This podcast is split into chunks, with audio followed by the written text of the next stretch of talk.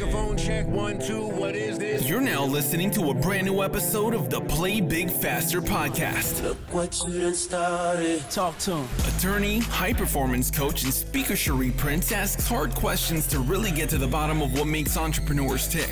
From starting a business, marketing, strategies, and the ins and outs of their industries. We talk everything from book recommendations, lifestyle hacks, and everything possible to get you inspired and motivated to build your own business. The Play Big Faster podcast starts now. Let's go.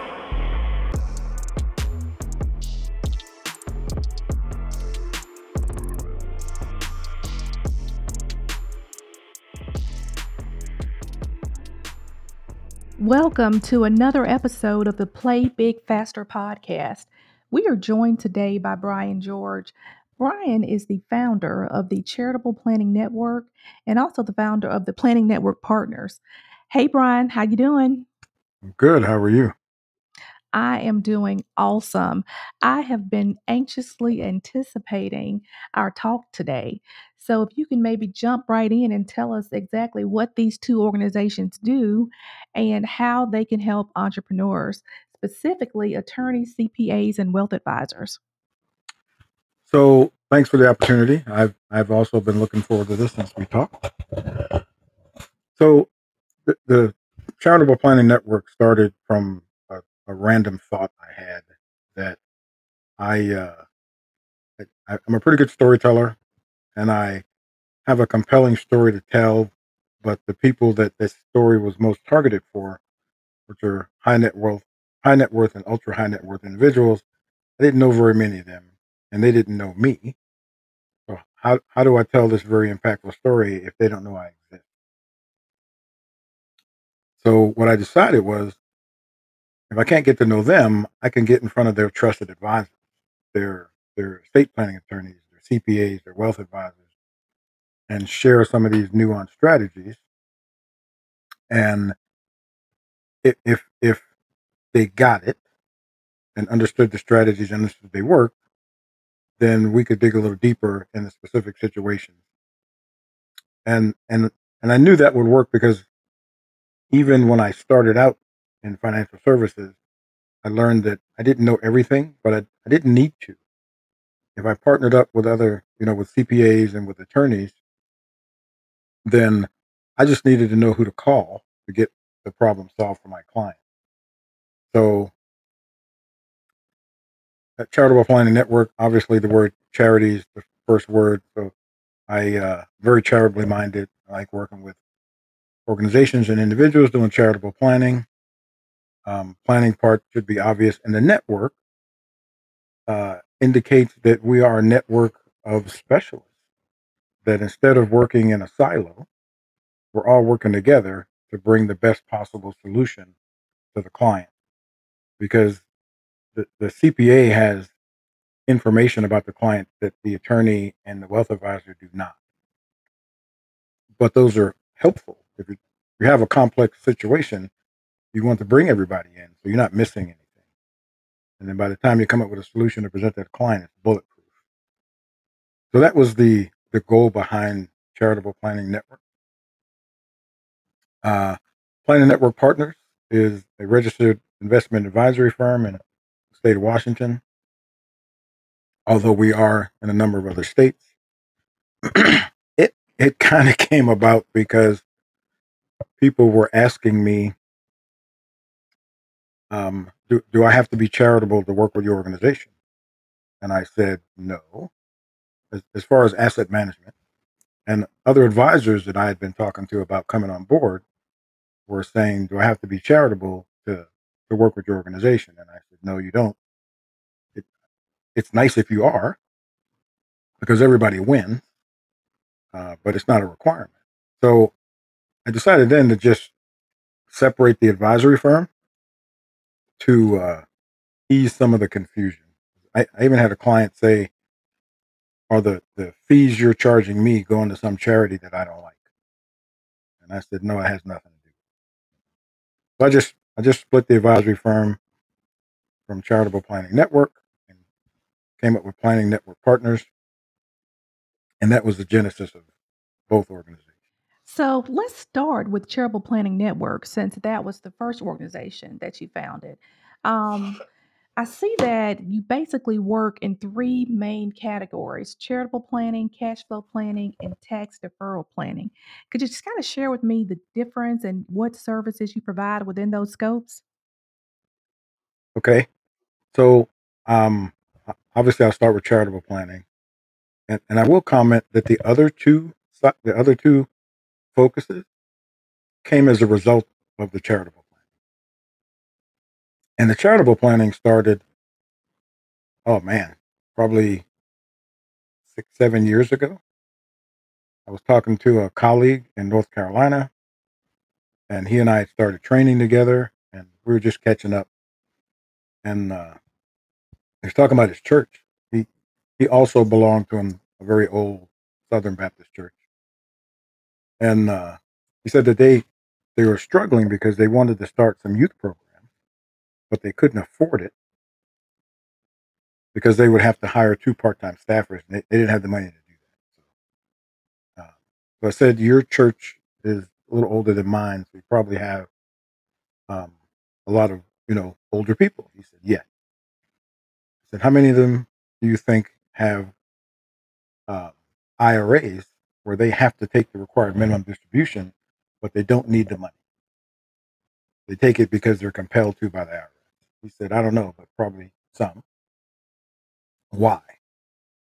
So I told him if if they instead of taking the distribution and then giving the money to the church, if they gave the distribution directly to the church, they would still get credit for the donation. The, the church would still get the same amount of money.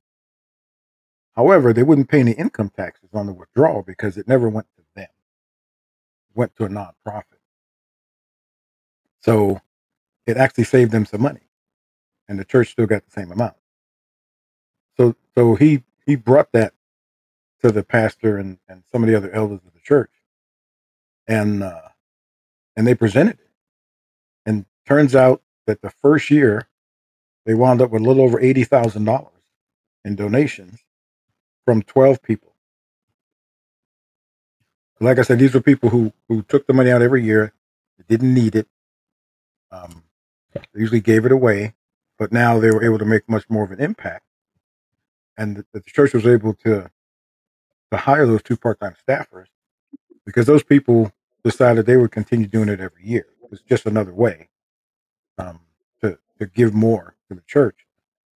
And last year, the number was over ninety thousand that they were getting, and it was more than it was more than twelve. I think it was might have been up to seventeen or eighteen by then. And this was and this was money that they would not have had but for this strategy that you put together for them, correct? So yeah, I just I just passed the info on. He took it and ran with it. Um, like I said, every in, in those situations, everybody wins. The organization wins. The person doing the giving wins because obviously the church was something close to their heart, and they were able to be helpful. So, so then I started looking at other charitable strategies, and um, there's there's probably more than we can go into during this time. We could probably spend a month going through them all. Though. So let me know when you have a month with Look, nothing I definitely will. And You're always welcome here. thank you. So, as I started looking at more charitable strategies, um, I got into the tax deferral because the, the more money I could save people on their income taxes and their capital gains taxes, the more they can give away, you know, to their favorite organization.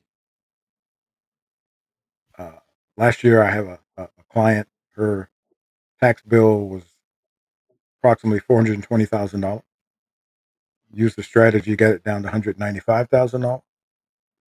And it, it cost her some money to, to get it reduced that much. But she still netted over 100,000 alt at, at the end. And then she wrote two checks one to her church and one to her favorite charity. Once again, for me, that's a win. Definitely. You know, the only person I could think would be upset at that would be the IRS, and I don't know anyone who cares about them that way. So,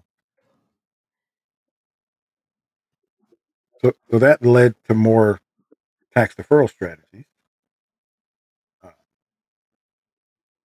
because the, the government set it up that the more you give the charity, the less you have to send to the IRS. Those are your options. You don't necessarily get to keep your money, but if you give more to charity, the IRS will take less from you. Been in the tax code for generations, and it, and it's still there for that reason. And then the cash flow planning, which most people equate with budget planning, it's it's nothing like that.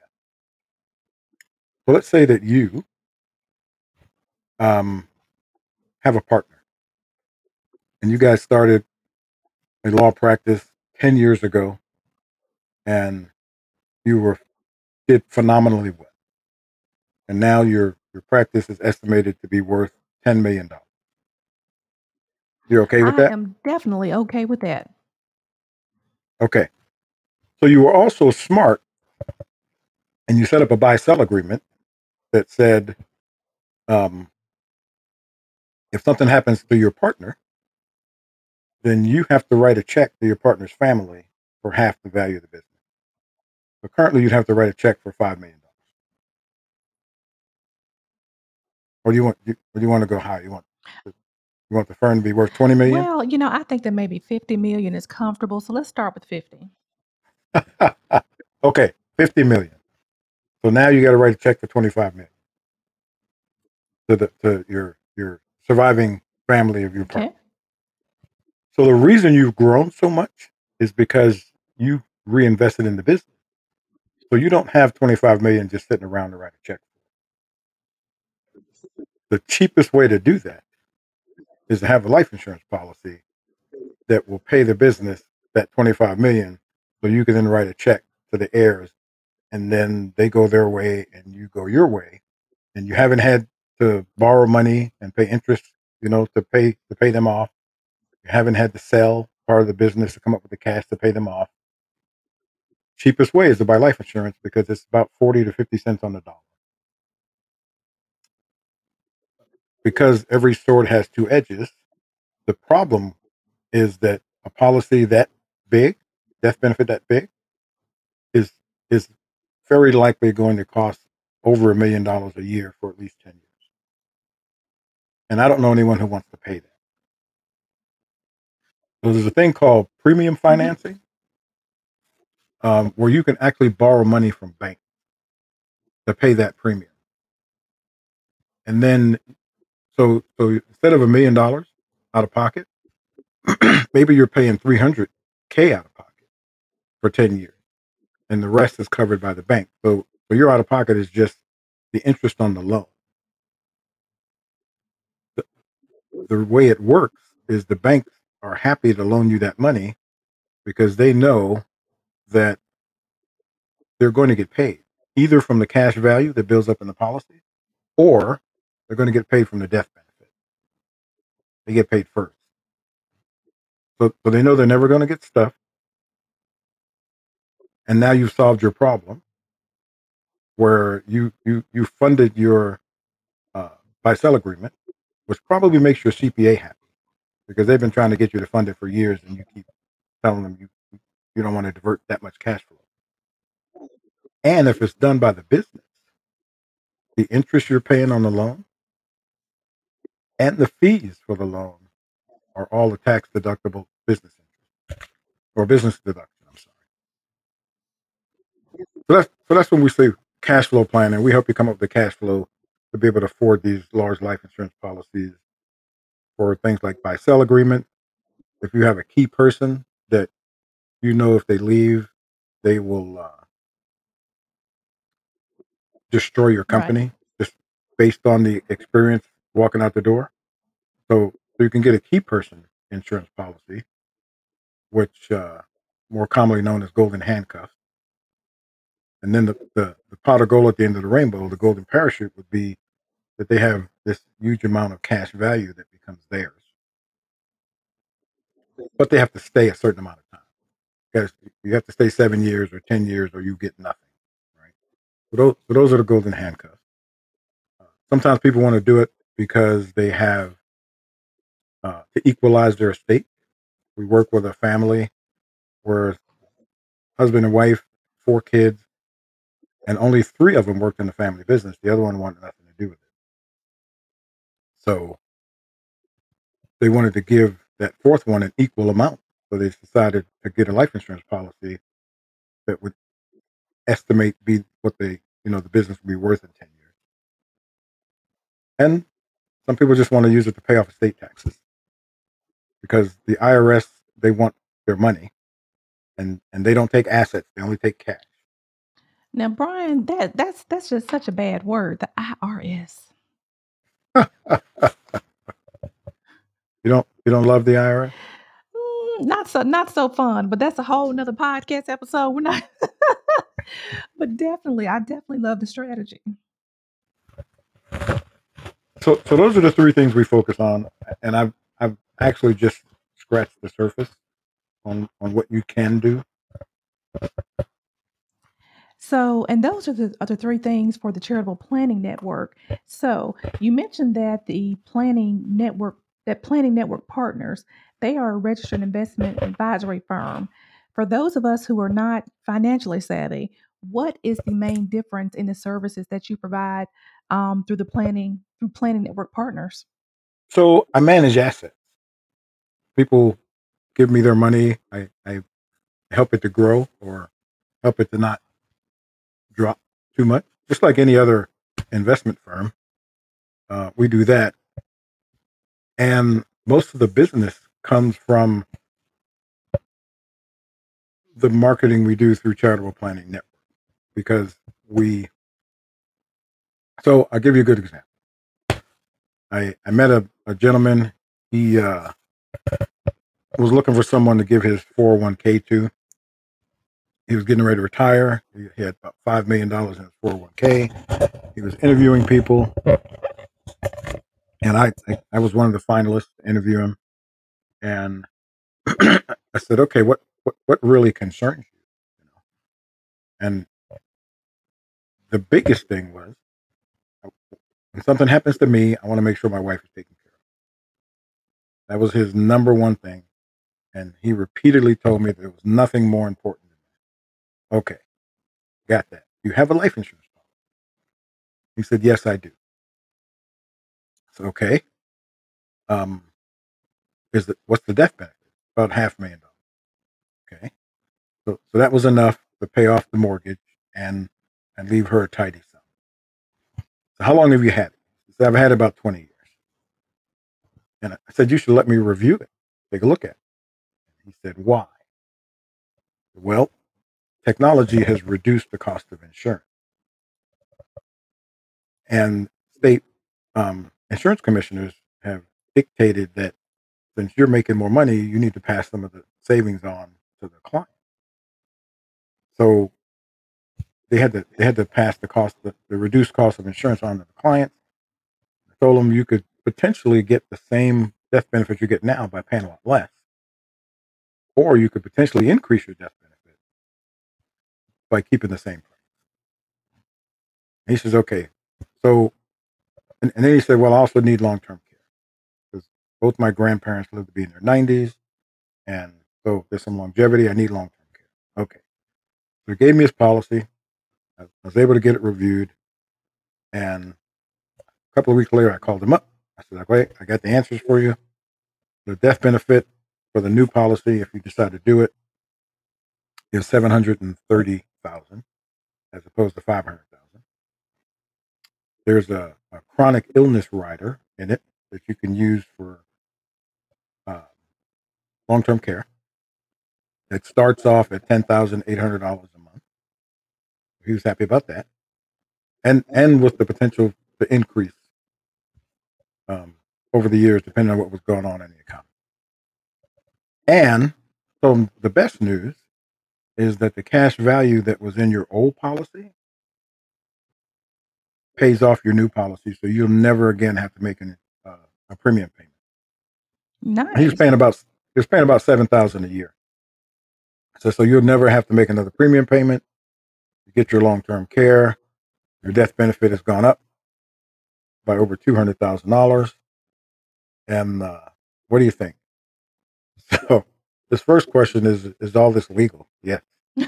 Yes, it's yes, it's legal. I told you, technology has made things cheaper. You get the benefit from that. Um, and then he said, "Let's." He said, "He said, okay, I got two questions for you. How soon can we meet and start the process to move my policy from the old one to the new one? And as soon as that's in motion, how soon can we meet and I can just give you my 401k?" So I, I, I set up appointments for whenever he was available, as soon as he was available. So, so, so by using some of those strategies, I, I pick up new clientele. Nice. So, but Brian, even with the wealth of knowledge you have in this area, um, tell us about your journey because before actually doing this, I believe that you were in the Navy prior to then, right? I was. Okay, well tell us tell us about how you got here. We want to know about the journey. Do you want me to start at conception or not Well, quite that far we're, back? we're going to go a little bit past the birds and bees, and we're, we're going we're going to take it to early adulthood. How about that? You know, when did you know okay. this was the track that you wanted to be on? Uh, you know, I didn't. I uh, I was 18 years old. Grew up in New York City, and uh, I was I was trying to get work, and I was told you uh, you can't work here. You have no experience. And then it was, how can I get experience and no one to hire me? Well, that's not my problem, kid. Come back when you have some experience. so my grandfather and my uncles and my older cousins, they were all merchant seamen.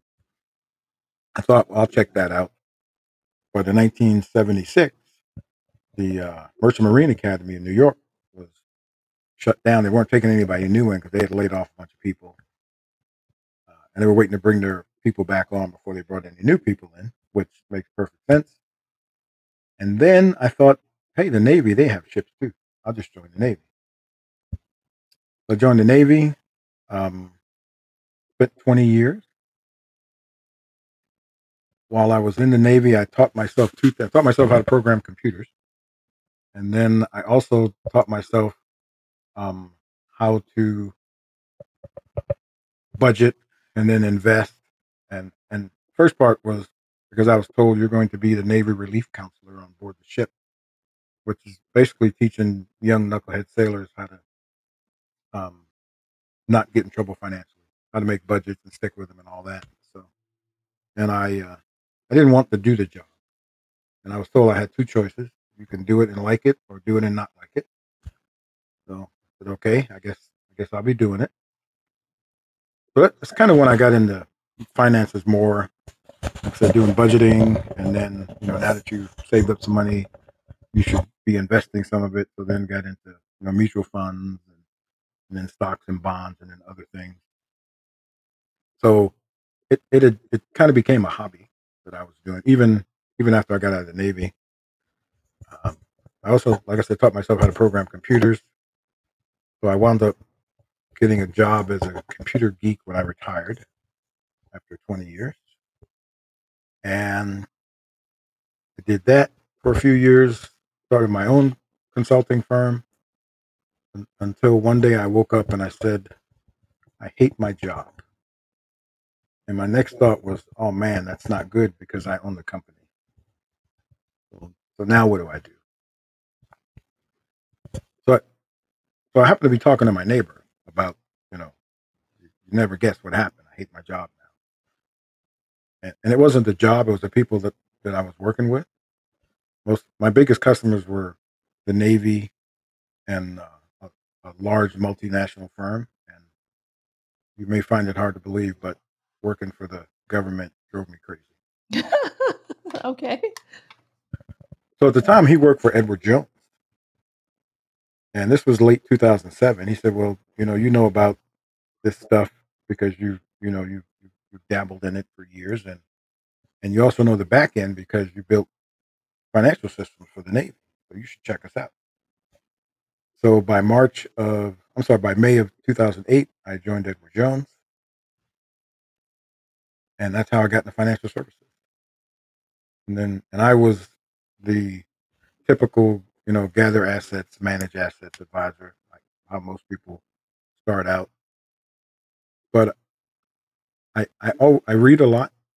I always want to know what's going on, and I think um, you should always be keeping abreast of what's new in the marketplace, and also keeping abreast of what's new as far as regulations and legislation go, because all those things affect what you can do for your clients.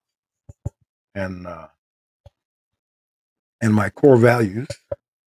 The second one is to always be doing what's best for your client. Um, so that means keeping myself educated about what's going on. Um, and I, I, I kind of outgrew Edward Jones because they have a very specific niche they want to stay in, and they're really good in it. But I'd say I want to do this, and they say, "Well, we don't do that.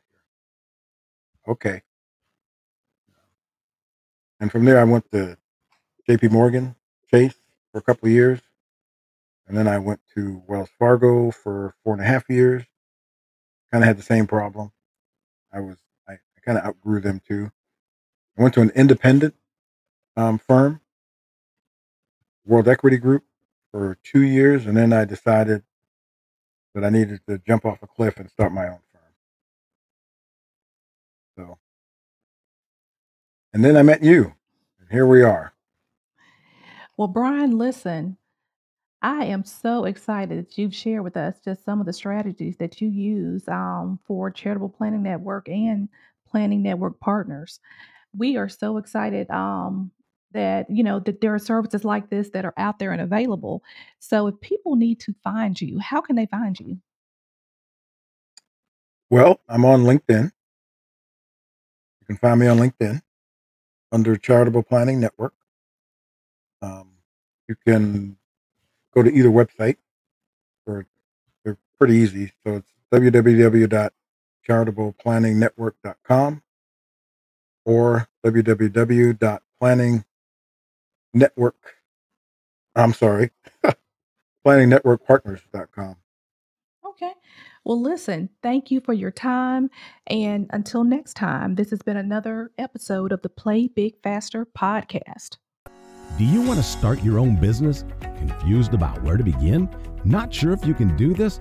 I'm glad you made your way here. Cut through the confusion. I invite you to join in on the five day Play Big Faster Challenge. You'll get step by step guidance on how to start and scale your dream business faster. Five days perfectly structured. Build the business you've always dreamed of without spending tons of money and hiring consultants or a lot of staff. Join the challenge today at www.playbigfaster.com.